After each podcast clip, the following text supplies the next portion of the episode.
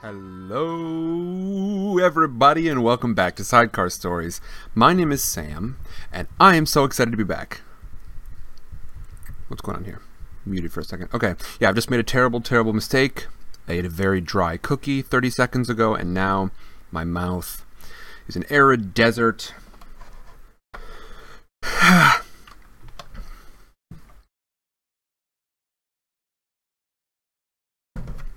Luke, welcome back. I really appreciate uh, you uh, give me a sweet shout out on Instagram. That's fantastic. Um, and I just like that you like what I'm doing here. It's always a good time. Uh, I got a chance to see Crimes of Grindelwald this weekend, and I gotta say, I enjoyed it. I am. I think I've talked before here about. Rachel says, Hey Sambo, I missed you so, so, so much. I'm excited to hear your voice again. I am excited to see you in chat and to be back here doing this. It's fantastic and I love it. Um, but uh, yeah, like I said, I think I've mentioned on here before that when it comes to fan stuff, uh, people can get a little twisted up about it. Hi, Mom. Oh boy. Um, but yeah, when it comes to fan stuff, people can get a little twisted up about it. And I just want to say, I'm going on record.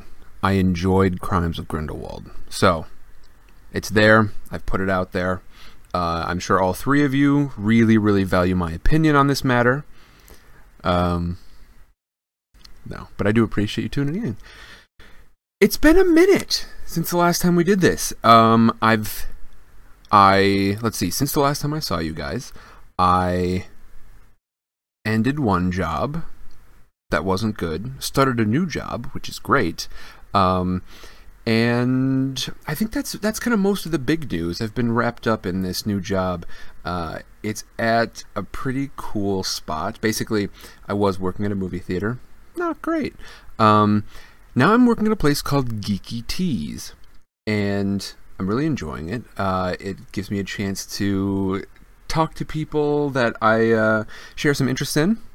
It's a very kind of geek culture centric place, and uh, it doesn't really discriminate between, you know, what you're, uh, what fandom you're a part of, which I really like. Um, but it also gives me a chance to use some of the, uh, you know, the knowledge that I have in a way that, I, you know, I wasn't really doing uh, AMC any good by any more good than just being a, a, a body that can stand upright and hold a broom. But here I get to uh, get to use a bit of my nerd knowledge. It's not bad, and it's very enjoyable. So let's talk about what happened last time, shall we? And today might be uh, on the shorter side. I've got, I think, um, there's a six car pileup out in the street. You can probably hear it. No, I made a second mistake and I put all the cookies back in the sleeve, which is a, essentially a sound booby trap for Cassidy. Um, but uh, yeah, so today might be a bit of a shorter stream. Um, I'm doing chapter nine, which is slightly longer than usual, um, than slightly longer than a typical chapter. But since I'm not doing two, it's gonna probably pan out to be slightly shorter than usual. Anyway, um, I've also got no guarantees that I'm necessarily going to have a super smooth stream. I've tried to do chapter 9 once already, a while back. I'm glad I get to come into this doing something that I've had some experience with already. Um, but I do have some good news, and that is that I believe our uh, internet situation is going to be improving in the next, uh, I'm going to guess, month or two. Um, and so while I do still need to kind of reschedule the streams, we'll see. I'm not sure.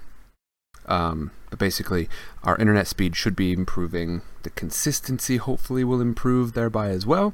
Um, but uh, yeah, because I'm at this new job, my schedule is a little different. I might have to work out a new time in the week to stream, but I would like very much to get back to doing it consistently. So, that being said, let's go back and talk about what we heard about last time, which is chapters 7 and 8.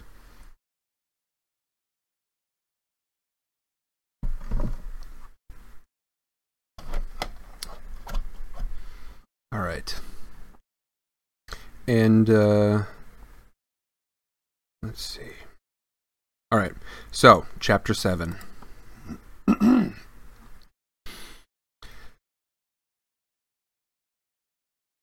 In chapter 7, uh, we are having some ghastly experiences. Hold on, I sorry, I'm gotta grab my.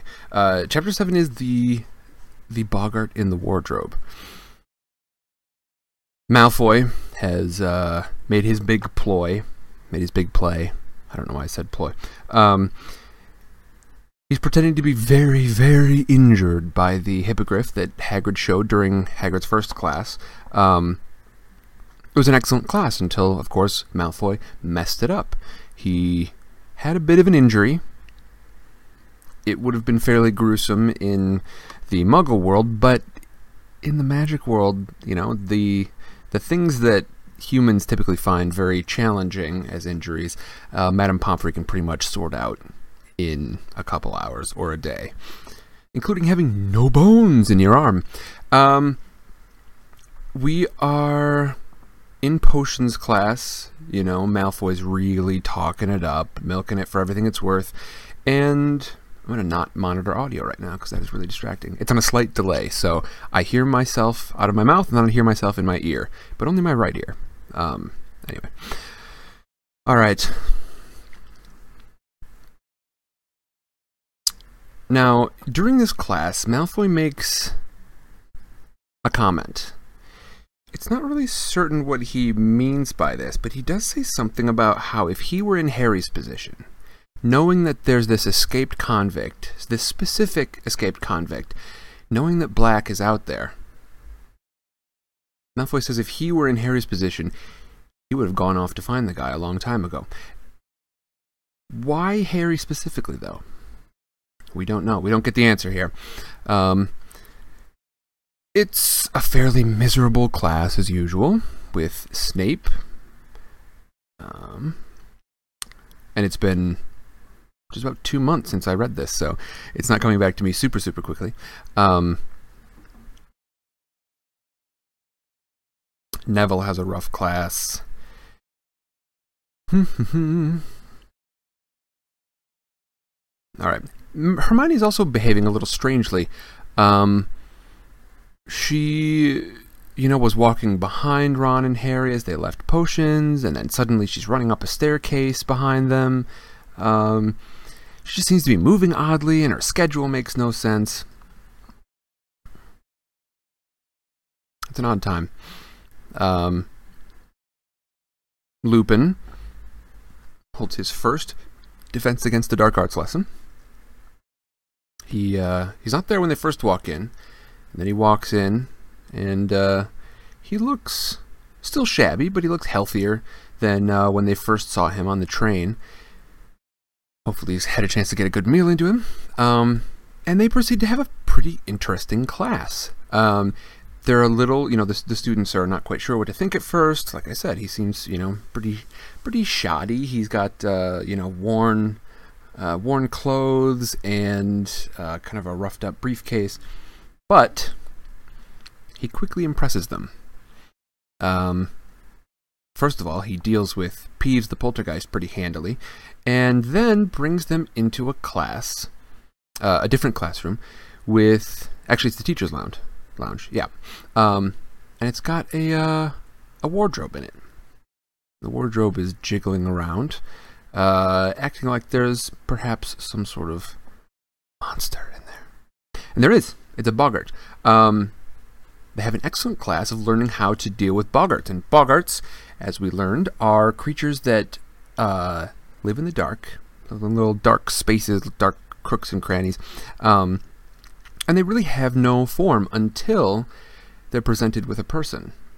And then they take the form that that person fears most. And so we get to uh, watch a fun sequence, basically, of um, seeing what these different students are afraid of and watching them deal with it by using a spell and making them look absolutely preposterous.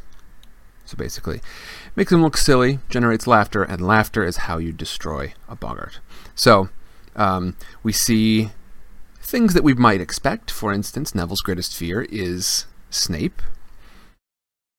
Let me get that artwork up here because that one was fantastic. Let's see. What? What? What? What happened here? Why are we in the Great Hall?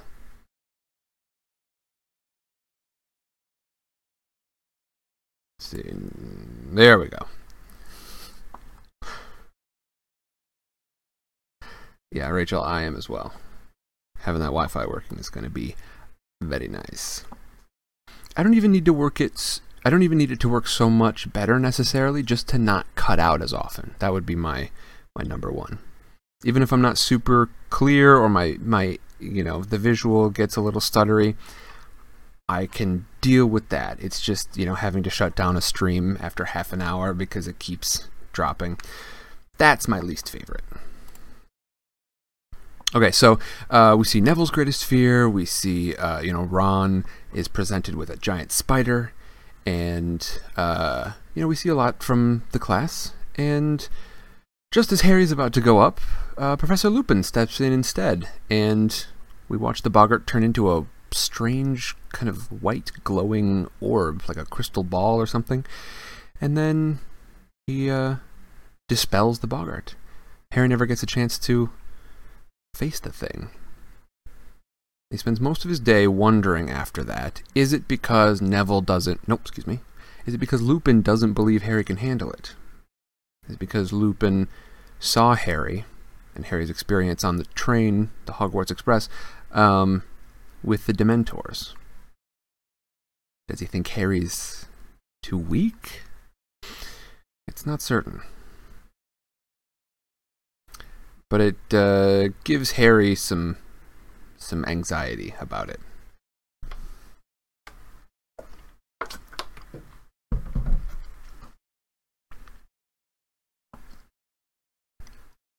All right. Um, but after that class, it pretty quickly becomes everyone's favorite class. Of course, um, Draco Malfoy and his gang not so happy about it uh, because they will find a way to dislike anything that seems sort of good schooling, you know. Um, but uh, as they are learning like red caps and uh, Grindylows and Boggarts and uh, Kappas, most of the students find that it's a fairly it's it's an interesting class for sure, and uh, they're learning a lot, and they don't find themselves bored. Um, it seems like Snape is getting worse than usual because of uh, hearing the story of Neville changing the Boggart Snape into a Boggart Snape wearing his aunt's clothes, including the uh, the dress and the hat, like you saw in the picture. Um, let's see. Trelawney's class, she's the divination teacher, uh, is incredibly boring people have kind of understood that she might not be teaching a subject that's totally worth listening to, except for a couple of students who are super into it, like Parvati Patil and Lavender Brown. Um, Care of Magical Creatures has certainly gone downhill.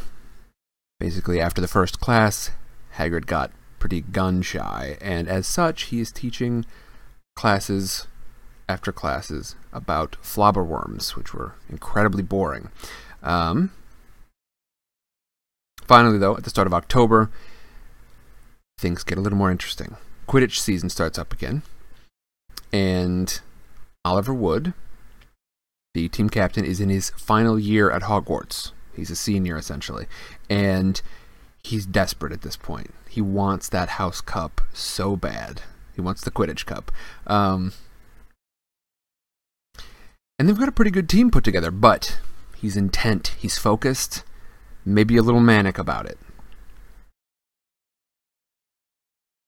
So, uh, there's an additional issue. Of course, there is, and I realize this is not uh, this is not a smooth recap, but we're fighting through it. Let's do it. Um, Hogsmeade weekend.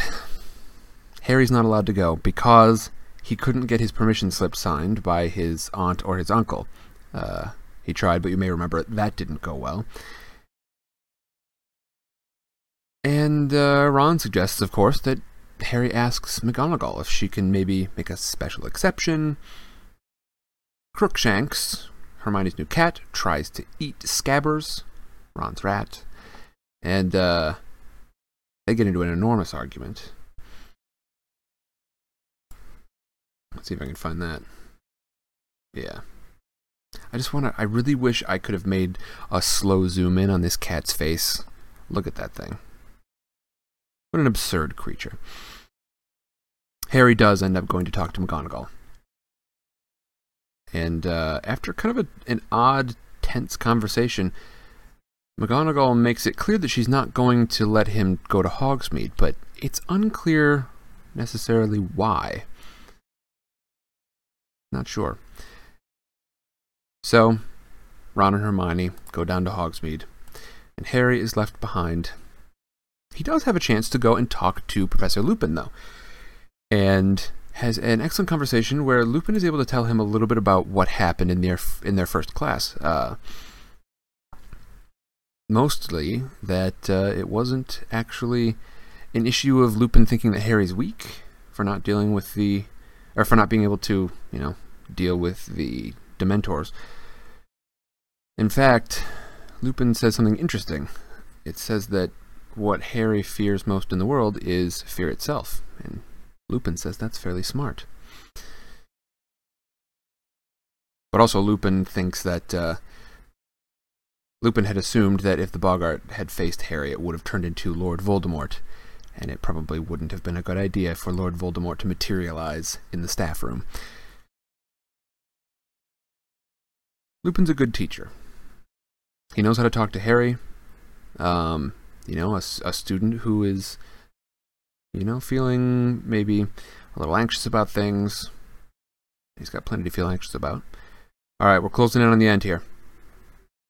Finally, Snape walks in during their meeting. It's a little odd. He brings in a potion, and Lupin seems to just accept the potion and drink it right down without question. Harry, of course, thinks this is fantastically strange, and as he doesn't trust Snape at all, uh, he almost considers warning Lupin about it, but ends up telling Ron and Hermione when they get back from Hogsmeade. They discuss it. They think it's strange. They have, uh, you know, all sorts of theories, as usual, about how Snape has always wanted the job that Lupin has now. It's an odd, odd scenario. And then at the very end of the chapter, we get our big cliffhanger. And it's been a cliffhanger for a while. and I apologize. They get back to the Gryffindor common room, and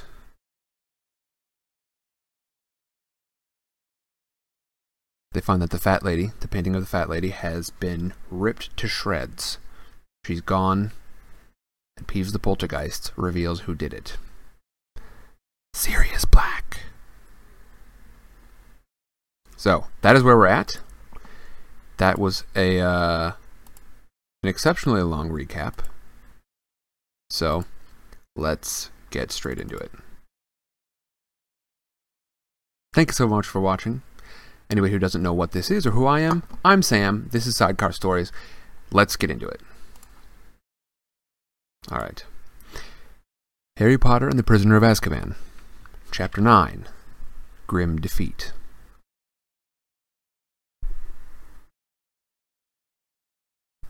Professor Dumbledore sent all the Gryffindors back to the Great Hall, where they were joined ten minutes later by the students from Hufflepuff, Ravenclaw, and Slytherin all looked extremely confused.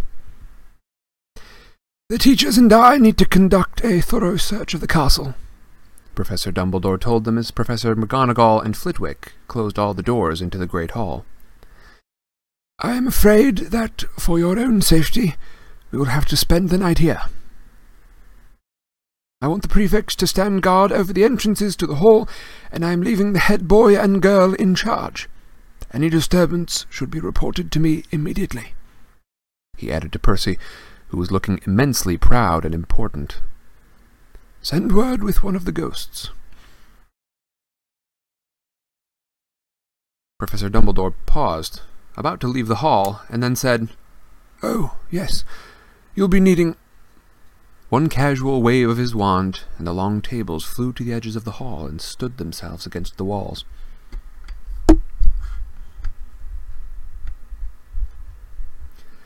Another wave, and the floor was covered with hundreds of squashy purple sleeping bags. Sleep well, said Professor Dumbledore, closing the door behind him. The hall immediately began to buzz excitedly. The Gryffindors were telling the rest of the school what had just happened. Everyone into your sleeping bags, shouted Percy. Come on now. No more talking.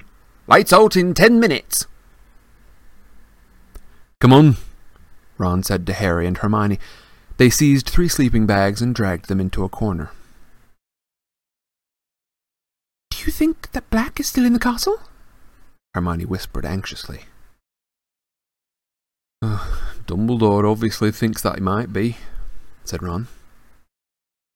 It's very lucky he picked tonight, you know, said Hermione as they climbed fully dressed into their sleeping bags and propped themselves on their elbows to talk. The one night that we weren't in the tower. I reckon he lost track of the time, being on the run, said Ron. Didn't realise it was Halloween. Otherwise, he'd have come bursting in here. Hermione shuddered. All around them, people were asking one another the same question How did he get in? Maybe he knows how to apparate, said a Ravenclaw a few feet away. Just appear out of thin air, you know? He disguised himself, probably, said a Hufflepuff fifth year. He could have flown in, suggested Dean Thomas. Honestly, am I the only person who has ever bothered to read Hogwarts a history? said Hermione crossly to Harry and Ron. Uh, probably, said Ron. Why? Because the castle is protected by more than walls, you know, said Hermione. There are all sorts of enchantments on it to stop people entering by stealth. You can't just apparate in here. I'd like to see the disguise that could fool those Dementors. They're guarding every single entrance to the grounds. They'd have seen him fly in, too, and Filch knows all the secret passages. They'll all have them covered. The lights are going out now, Percy shouted. I want everyone in their sleeping bags, and no more talking. The candles went out all at once. The only light now came from the silvery ghosts, who were drifting about, talking seriously to the prefects, and the enchanted ceiling, which, like the sky outside, was scattered with stars. What with that, and the whispering that still filled the hall, Harry felt as though he were sleeping outdoors in a light wind. Once every hour, a teacher would reappear at the hall to check that everything was quiet. Around three in the morning, when many students had finally fallen asleep, Professor Dumbledore came in. Harry watched him looking around for Percy, who had been prowling between the sleeping bags, telling people off for talking. Percy was only a short way away from Harry, Ron, and Hermione, who quickly pretended to be asleep as Professor Dumbledore's footsteps drew nearer. Is there any sign of him, Professor? asked Percy in a whisper. No. All well here? Everything under control, sir. Good. There's no point in moving them all now. I've found a temporary guardian for the Gryffindor portrait hole. You'll be able to move them back in tomorrow. And the fat lady, sir? Hiding in a map of Argyllshire on the second floor. Apparently she refused to let Black in without the password, so he attacked. She's still very distressed, but once she's calmed down, I'll have Mr. Filch restore her. Harry heard the door of the hall creak open again, and more footsteps. Headmaster? It was Snape. Harry kept quite still, listening hard. The whole of the third floor has been searched. He's not there. And Filch has done the dungeons. Nothing there either. What about the astronomy tower? Professor Trelawney's room? The owlery? All searched. Very well, Severus. I didn't really expect Black to linger. Have you any theory as to how he got in, Professor? asked Snape. Harry raised his head very slightly off of his arms to free his other ear. Many, Severus, each of them as unlikely as the next. Harry opened his eyes a fraction and squinted up to where they stood. Dumbledore's back was to him, but he could see Percy's face, rapt with attention, and Snape's profile, which looked angry. You remember the conversation that we had, Headmaster, just before the start of term? said Snape, who was barely opening his lips, as though trying to block Percy out of the conversation. I do, Severus, said Dumbledore, and there was something like a warning in his voice. It seems almost impossible that Black could have entered the school without inside help. I did express my concerns when you appointed. I do not believe a single person inside this castle would have helped Black enter it, said Dumbledore, and his tone made it so clear that the subject was closed that Snape didn't reply. I must go down to the Dementors, said Dumbledore. I said I would inform them when our search was complete. Didn't they want to help, sir? said Percy. Oh, yes, said Dumbledore coldly. But I am afraid that no Dementor shall cross the threshold of this castle while I am headmaster. Percy looked slightly abashed. Dumbledore left the hall, walking quickly and quietly. Snape stood for a moment, watching the headmaster with an expression of deep resentment on his face. Then he too left. Harry glanced sideways at Ron and Hermione. Both of them had their eyes open too, reflecting the starry ceiling. What was that all about? Ron mouthed.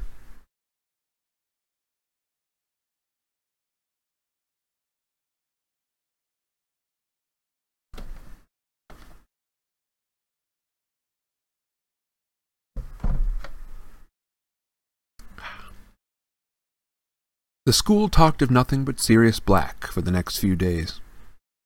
The theories about how he had entered the castle became wilder and wilder. Hannah Abbott, from Hufflepuff, spent much of their next herbology class telling anyone who would listen that black could turn into a flowering shrub. The fat lady's ripped canvas had been taken off the wall and replaced with the portrait of Sir Cadogan and his fat grey pony. Nobody was very happy about this. Sir Cadogan spent half his time challenging people to duels, and the rest thinking up ridiculously complicated passwords, which he changed at least once a day. Oh, excuse me. Which he changed at least twice a day. He's a complete lunatic, said Seamus Finnigan angrily to Percy. Can't we get anyone else? None of the other pictures wanted the job, said Percy, frightened at what happened to the fat lady. Sir Cadogan was the only one brave enough to volunteer. Sir Cadogan, however, was the least of Harry's worries. He was now being closely watched. Teachers found excuses to walk along corridors with him, and Percy Weasley, acting, Harry suspected, on his mother's orders, was tailing him everywhere like an extremely pompous guard dog. To cap it all, Professor McGonagall summoned Harry into her office with such a somber expression on her face, Harry thought someone must have died.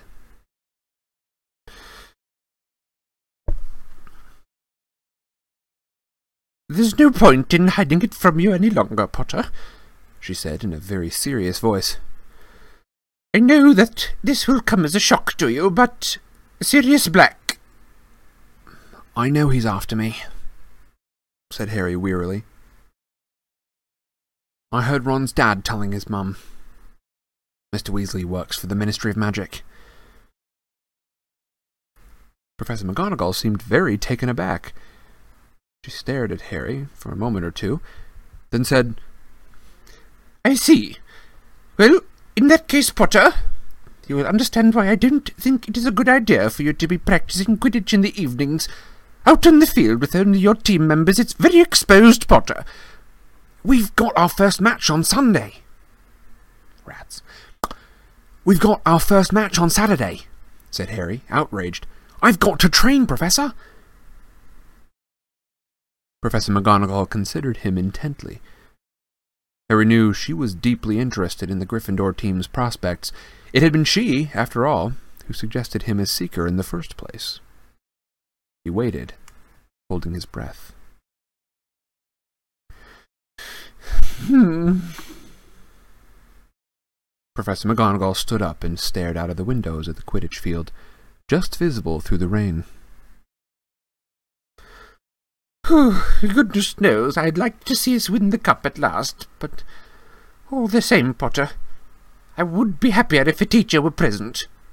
I'll ask Madam Hooch to oversee your training sessions.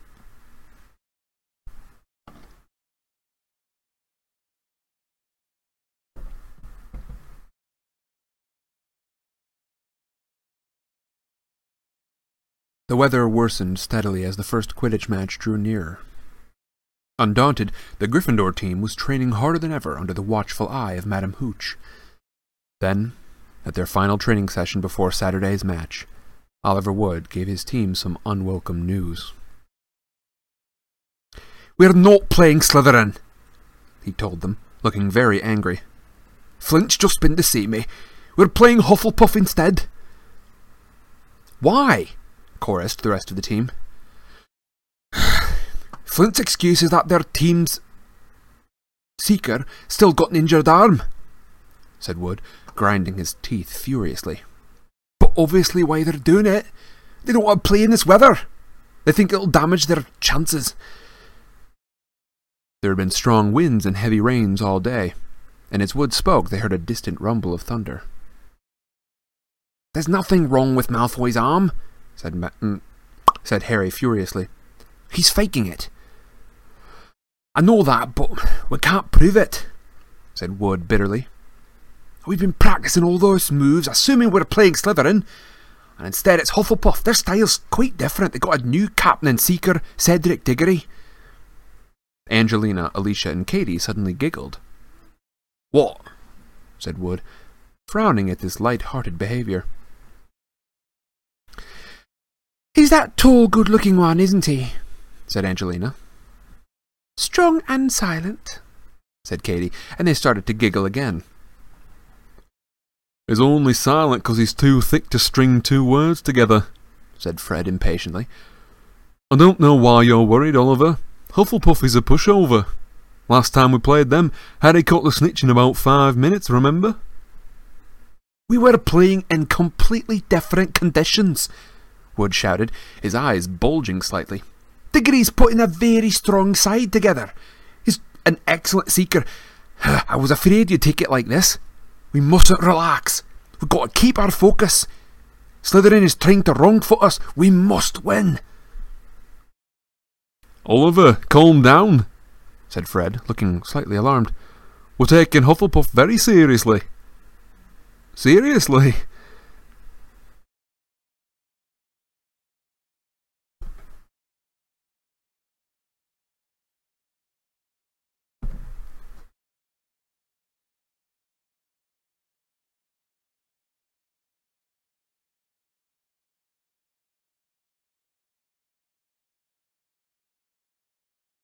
Just a moment.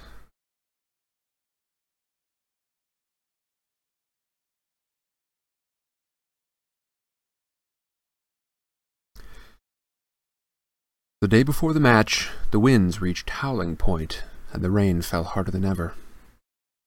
It was so dark inside the corridors and classrooms that extra torches and lanterns were lit. The Slytherin team was looking very smug indeed, and none more so than Malfoy. Oh, if only my arm was feeling a bit better. Hmm. He sighed as the gale outside pounded the windows.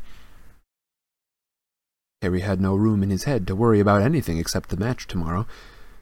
Oliver Wood kept hurrying up to him between classes and giving him tips.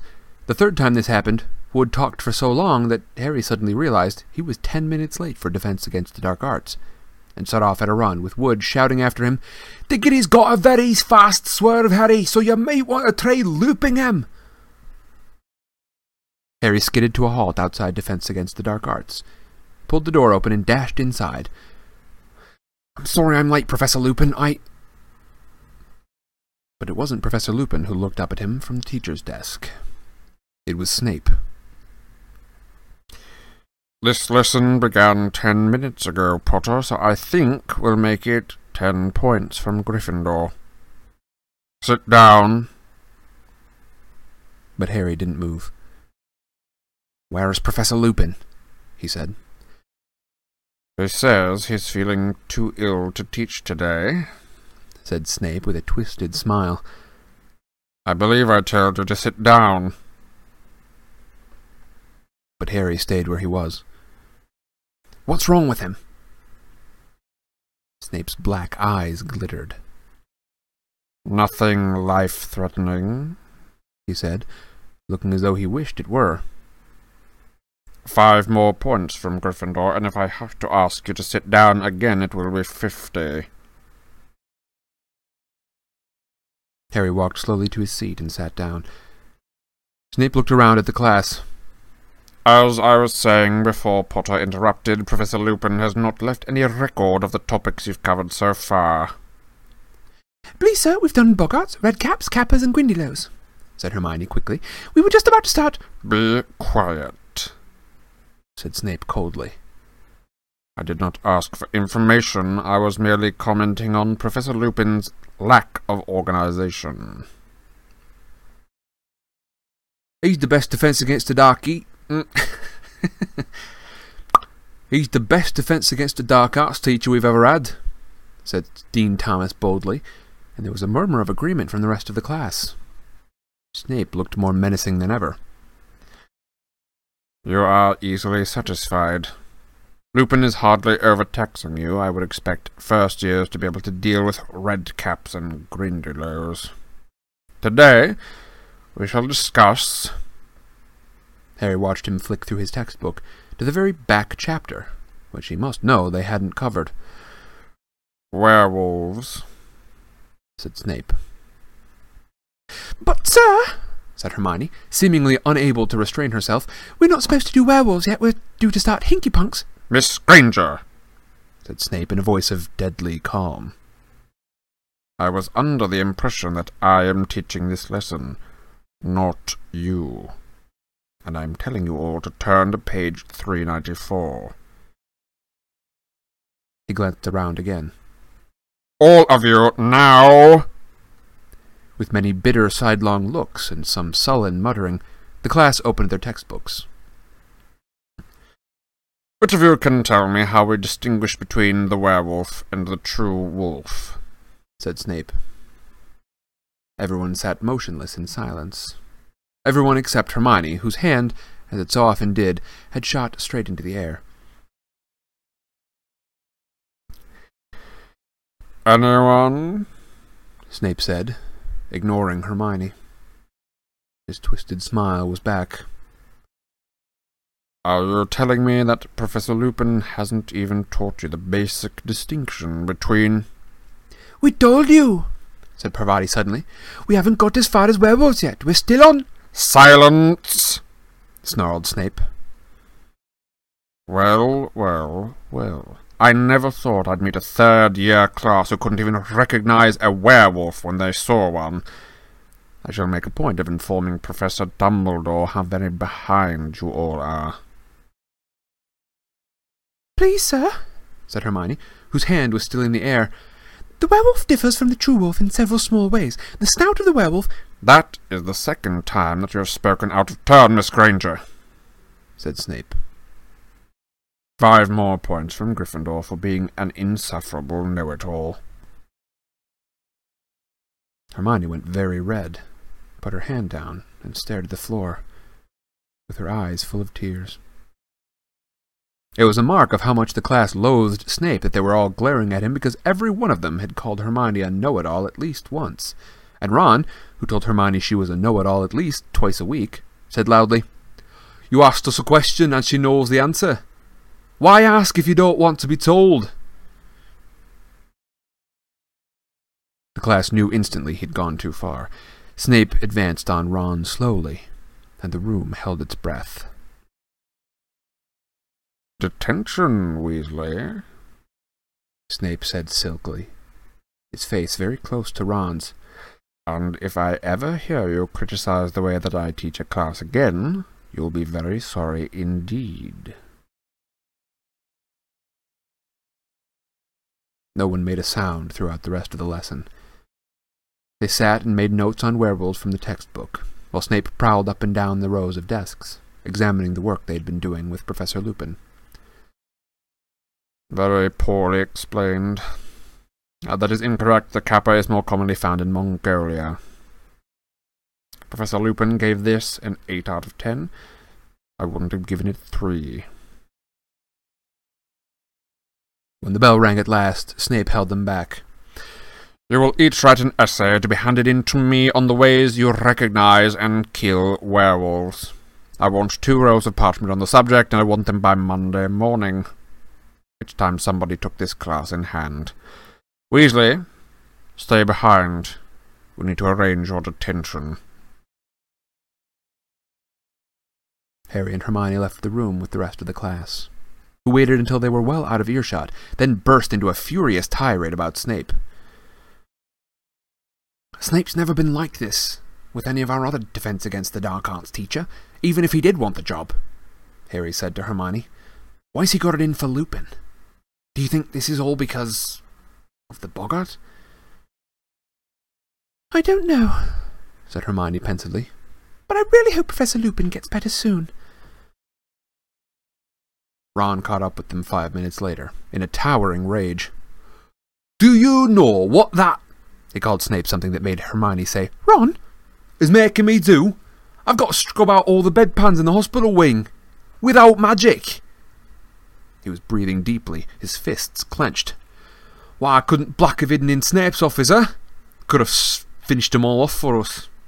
Mm, rough. Could have finished him off for us.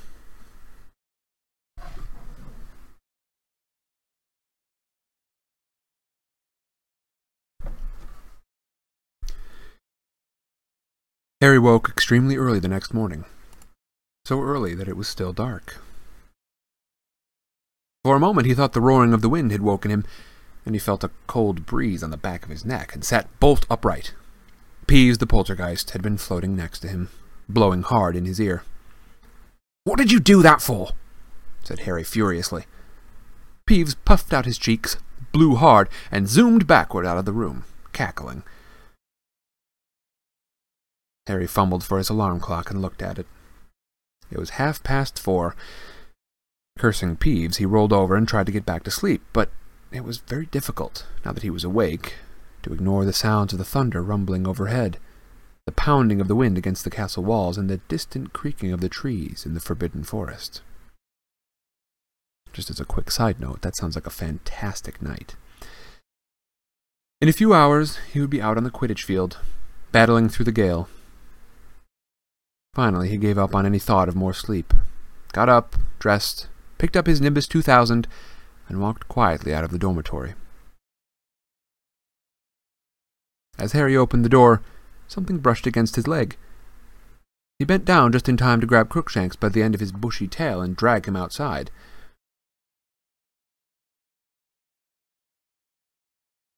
You know, I think Ron was right about you, Harry told Crookshanks suspiciously.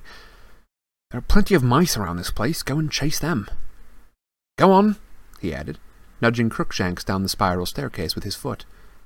Leave Scabbers alone. Another quick side note, because uh, I don't think I mentioned it at the top of the chapter. If you've got anything you'd like to talk about, any characters, new locations, any questions you want to ask, go ahead and put it in chat. If there's a good place to pause and talk about it, I will. Otherwise, I'll wait till the end of the chapter and we can talk about it then. But I love the discussion, so go ahead and ask away. The noise of the storm was even louder in the common room. Harry knew better than to think that the match would be cancelled. Quidditch matches weren't called off for trifles like thunderstorms. Nevertheless, he was starting to feel very apprehensive. Wood had pointed out Cedric Diggory to him in the corridor. Diggory was a fifth year, and a lot bigger than Harry. Seekers were usually light and speedy, but Diggory's weight would be an advantage in this weather. He was less likely to be blown off course. Harry whiled away the hours until dawn in front of the fire, getting up every now and then to stop Crookshanks from sneaking up the boys' staircase again. At long last, Harry thought it must be time for breakfast, so he headed through the portrait hole alone. Stand and fight, you mangy cur! yelled Sir Cadogan. Shut up. Harry yawned. He revived a bit over a bowl of porridge. By the time he'd started on toast, the rest of the team had turned up. It's going to be a tough one, said Wood, who wasn't eating anything. Stop worrying, Oliver, said Alicia soothingly. We don't mind a bit of rain. But it was considerably more than a bit of rain. Such was the popularity of Quidditch that the whole school turned out to watch the match as usual, but they ran down the lawns toward the Quidditch field, heads bowed against the ferocious wind, umbrellas being whipped out of their hands as they went. Just before he entered the locker room, Harry saw Malfoy, Crabbe, and Goyle laughing and pointing at him from underneath an enormous umbrella on their way to the stadium. The team changed into their scarlet robes and waited for Wood's usual pre-match pep talk, but it didn't come. He tried to speak several times, made an odd gulping noise, then shook his head hopelessly and beckoned them to follow him. The wind was so strong that they staggered sideways as they walked out onto the field. If the crowd was cheering, they couldn't hear it over the fresh rolls of thunder. Rain was splattering over Harry's glasses. How on earth was he going to see the snitch in this? The Hufflepuffs were approaching from the opposite side of the field, wearing canary yellow robes. The captains walked up to each other and shook hands. Diggory smiled at Wood, but Wood now looked as though he had lockjaw, and merely nodded. Harry saw Madame Hooch's mouth form the words, Mount your brooms! He pulled his right foot out of the mud with a squelch and swung it over his Nimbus 2000. Madame Hooch put her whistle to her lips and gave it a blast that sounded shrill and distant. They were off. Harry rose fast, but his Nimbus was swerving slightly with the wind. He held it steady and turned, squinting into the rain. Within five minutes, Harry was soaked to his skin and frozen, hardly able to see his teammates, let alone the tiny snitch. He flew backward and forward across the field, past blurred red and yellow shapes, with no idea of what was happening in the rest of the game. He couldn't hear the commentary over the wind. The crowd was hidden beneath a sea of cloaks and battered umbrellas. Twice, Harry came very close to being unseated by a bludger. His vision was so clouded by the rain on his glasses he hadn't seen them coming. He lost track of time. It was getting harder and harder to hold his broom straight. The sky was getting darker, as though night had decided to come early. Twice, Harry nearly hit another player without knowing whether it was a teammate or an opponent. Everyone was now so wet, and the rain so thick, he could hardly tell them apart. With the first flash of lightning came the sound of Madame Hooch's whistle. Harry could just see the outline of Wood through the thick rain, gesturing him to the ground.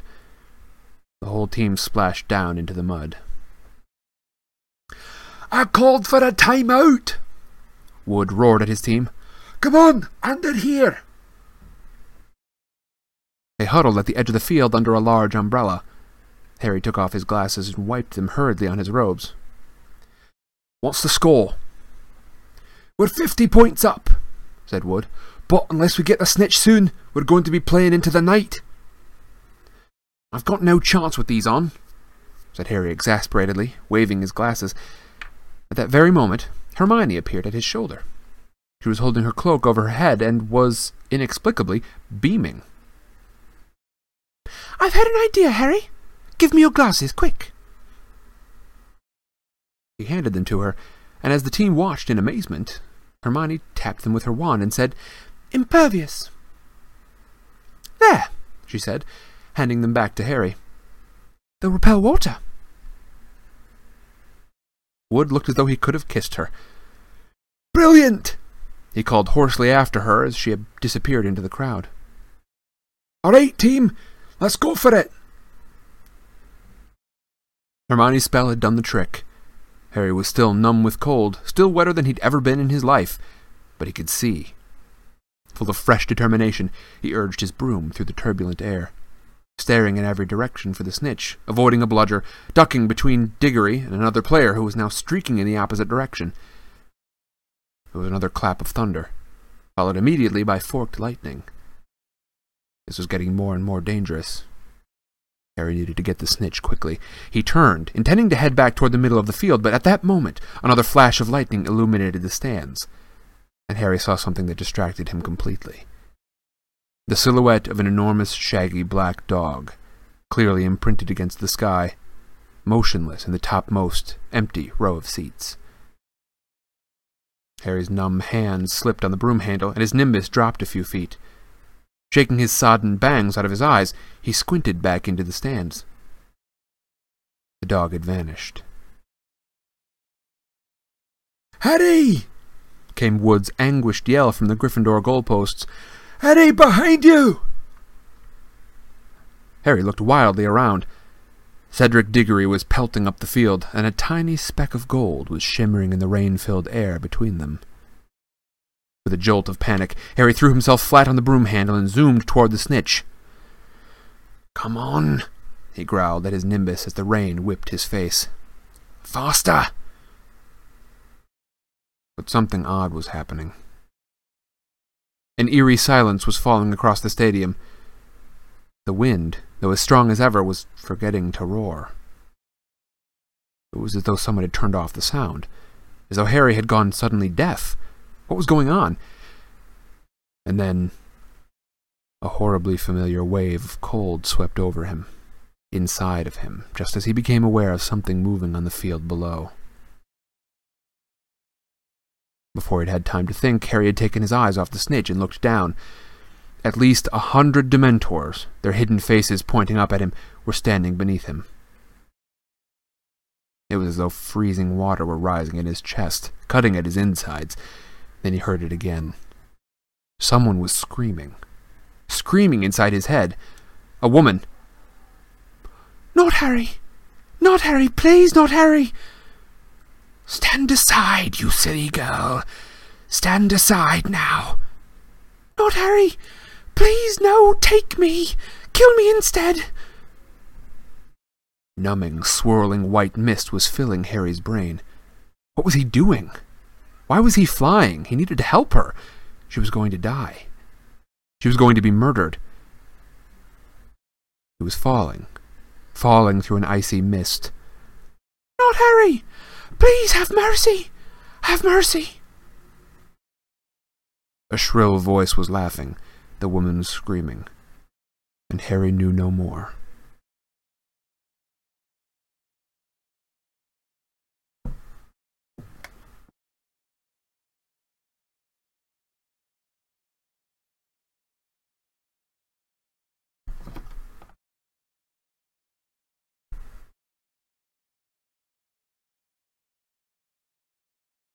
Look, the ground was so soft. I thought he was dead for sure. But he didn't even break his glasses. Harry could hear the voices whispering, but they made no sense whatsoever. He didn't have a clue where he was, or how he'd got there, or what he'd been doing before he got there. All he knew was that every inch of him was aching as though he'd been beaten. That was the scariest thing I've ever seen in my life. Scariest. The scariest thing. Hooded black figures. Cold. Screaming. Harry's eyes snapped open. He was lying in the hospital wing. The Gryffindor Quidditch team, spattered with mud from head to foot, was gathered around his bed. Ron and Hermione were also there, looking as though they'd just climbed out of a swimming pool. Hurry, said Fred, who looked extremely white underneath the mud. How are you feeling? It was as though Harry's memory was on fast forward. The lightning, the grim, the snitch, and the dementors. Oh, what happened? he said, sitting up so suddenly they all gasped. You fell off, said Fred.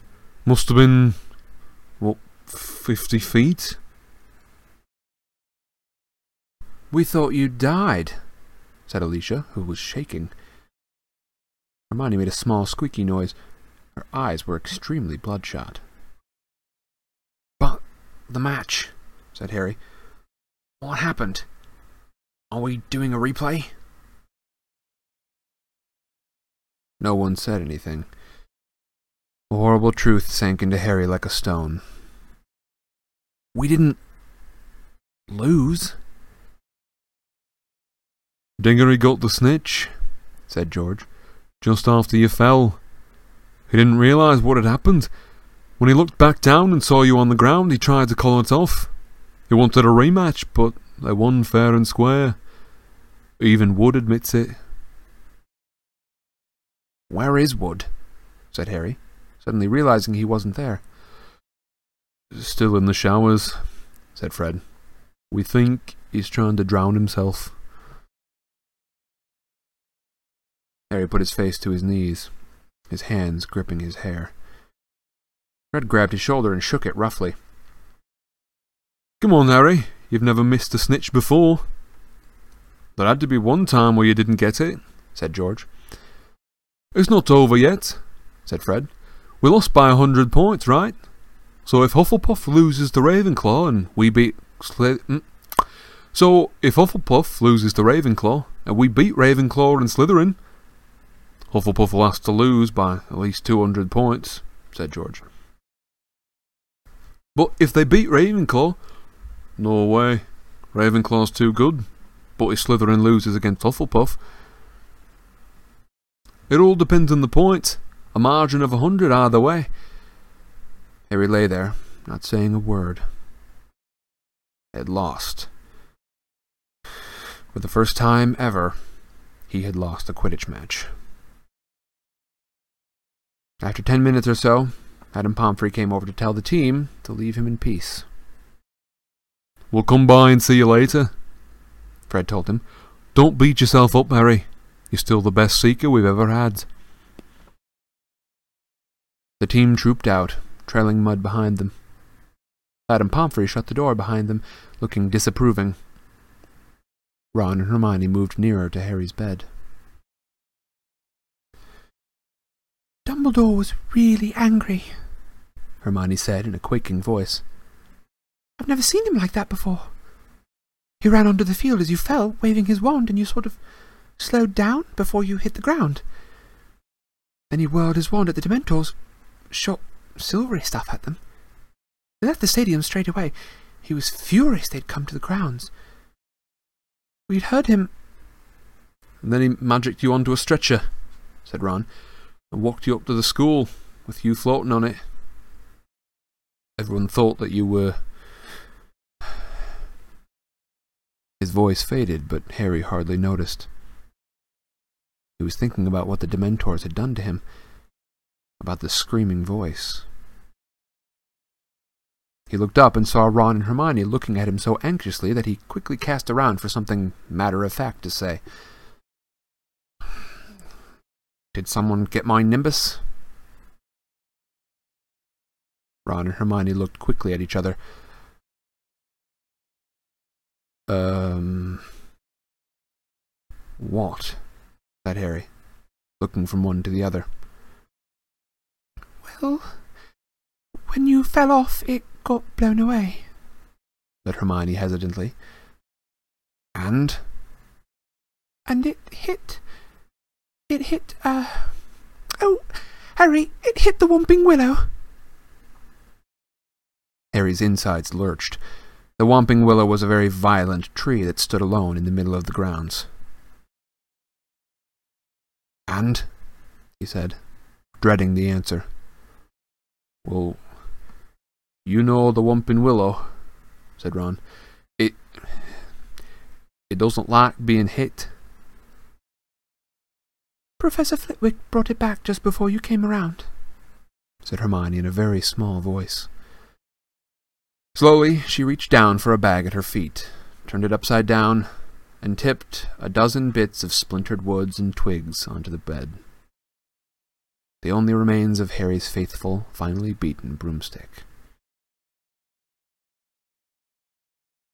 And that is the end of chapter 9. Thank you guys for watching. Again, for anyone who doesn't know, my name is Sam, and this is Sidecar Stories. And I love reading Harry Potter. I'm really happy to be back doing this again. I've got uh I don't know, I'm I'm just I like I like where we're at with this. I think um I've got a better system for monitoring my audio, so hopefully that will be good. Um I've got, you know, hopefully, you know, fingers crossed, gonna have some better internet in the next couple of months. That would be fantastic.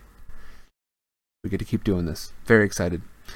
All right, like I said, um may have to reschedule this in the week. I'm going to wait until I'm a little bit more sure before officially rescheduling it. Um, but if you're looking for updates about that or updates about anything else related to sidecar stories, go to Instagram. That's where I do most of my updates. Um, if, by the way, you know anyone's got a an idea of a better way to keep updated on this stuff, go ahead and let me know. Um, you know, if it'd be better to do, I guess, I don't know. Maybe I have to be better about making sure that my streams get scheduled properly so that they show up on YouTube. I don't know. We'll see. But I thought it was a good stream today. I'm glad we got uh, we got this excellent clean take of uh, chapter nine, and uh, I didn't even have uh, much of a mumble mouth today. I'm pretty pleased about it. Sometimes I get talking too quickly, mumble, mumble, mumble mouth, and uh, you know end up spewing up my screech. Rachel asks, Are we supposed to know by now about Sirius Black and Harry? We know a little bit. We know that um, Sirius Black was one of Voldemort's strongest supporters. Uh, we have heard that, you know, rumors uh, that Sirius Black believed that when Voldemort took power, that Sirius Black was going to be kind of his right hand man. Of course, Voldemort didn't take power. And when Sirius Black himself was cornered, he ended up killing 13 people, uh, 13 muggles, and uh, a wizard. Um, we don't know much more about it than that, but basically, everyone, the operating theory everyone's on is that uh, after hearing, um, you know, Sirius Black's muttering, you know, his sort of crazed muttering as he spent time in Azkaban. Um, he would mutter in his sleep, he's at Hogwarts, he's at Hogwarts.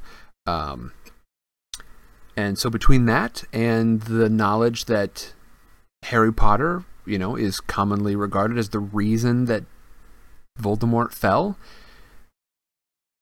everyone's fairly certain that Voldemort, the biggest criminal in the wizarding world is uh, coming for Harry Potter. Out of revenge for, you know, his master Voldemort, uh, and you know, possibly a way to bring back, you know, some of some of uh, Voldemort's followers. Uh, we don't know which wizard he killed. We just hear that it was a wizard. All that was left of him was like a pinky or a, a finger or something. Um, so yeah, we don't know.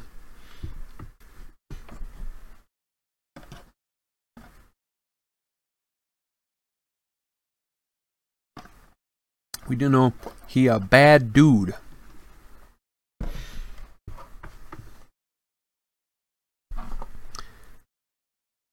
This was a lovely stream. Like I said, uh, I'm not taking uh, a break in the middle because we don't have a second chapter to go on to today. Um, we're going to do that hopefully next week. Um, and because I'm not going to see you before then, I hope you have an excellent Thanksgiving. And uh, to anybody, to all to Rachel specifically, uh, and anybody else at home watching, I'm very much looking forward to joining you guys at home. It's to be so darn good to be home at Christmas. I'm so excited. I'm so excited. I get excited about it a lot. Let's see. Go ahead and put any more, uh, you know, commentary in the chat section, but I do have to think of something to monologue about. Otherwise, what is this? Otherwise, what have we really done here? We've just read a bunch of Harry Potter. That'd be worth it. But, um, I don't know.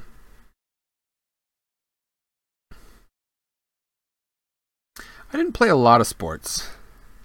I played uh, when I was in middle school, so I guess let's see. Harry. Yeah, I I played football when Harry was playing uh, Quidditch.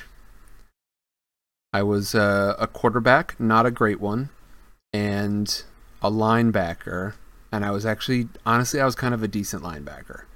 I what I really wanted to be was a quarterback. You know, it was it was a little flashier. It didn't require so much sprinting, uh, which I didn't like sprinting, but I did have a fairly accurate throwing arm. I didn't I didn't have enough distance to continue even in high school, but uh, I I could throw it accurately. um, but uh, yeah, I just I wasn't quite fast enough. Got uh, got that slow Compton stuff, but uh, that's all right it wasn't something I necessarily wanted to pursue after I had gotten my middle school taste of it. So didn't go on to do it in high school.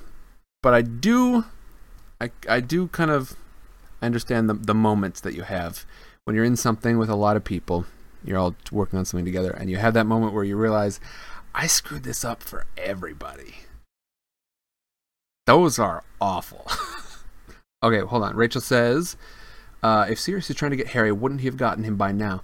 Um, no, and that's a little bit of what Hermione was talking about after reading um, Hogwarts: A History. Um, we don't know kind of the full extent of it yet, but we do know that Hogwarts, the location, is really well protected and well guarded. Um, you know, having having the headmaster headmaster. I'm so used to saying it as Snape that uh, it, it caught me by surprise there. Having the headmaster be the most powerful wizard to live, um, by most accounts, uh,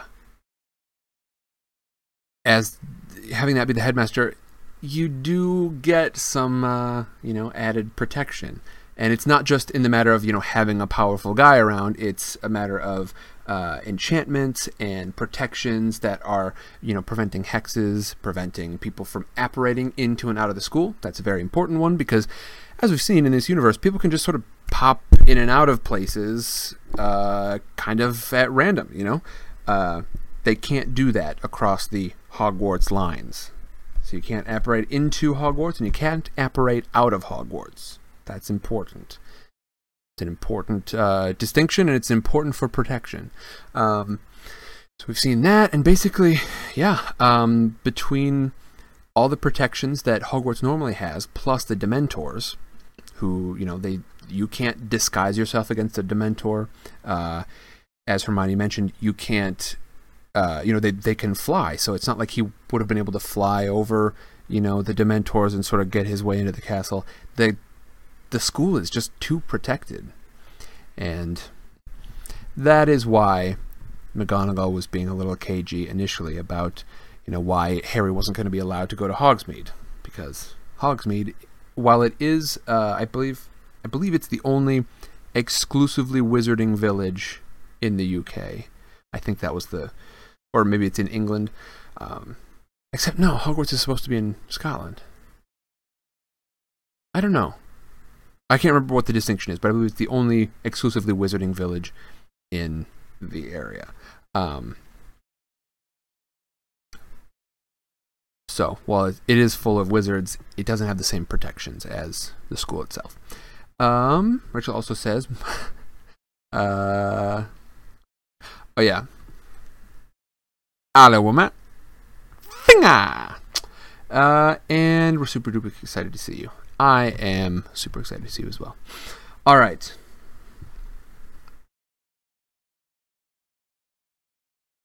I think we're going to end it there tonight. I feel good about it. It was a good stream. It was a great way to come back, by the way. I was a little nervous when I was just getting set up. My uh, internet wasn't looking like it was going to treat me super well, but it ended up being a good stream. And uh, I'm very happy to be back doing this. So I will see you all, like I said, hopefully next week. And I hope you have a great week from here. Um, hopefully you guys get a, a bit of a break for Thanksgiving. That'd be nice. Um, I am planning to do a little bit of road tripping while I'm, you know, while while Cassidy and I are free up. this, the school schedule permits. Um, so yeah, I should have some some stories for you when I come back. All right. Love you guys. You're wonderful people. Go to school, power through, and then enjoy an excellent Thanksgiving break. Have a good night. Bye bye.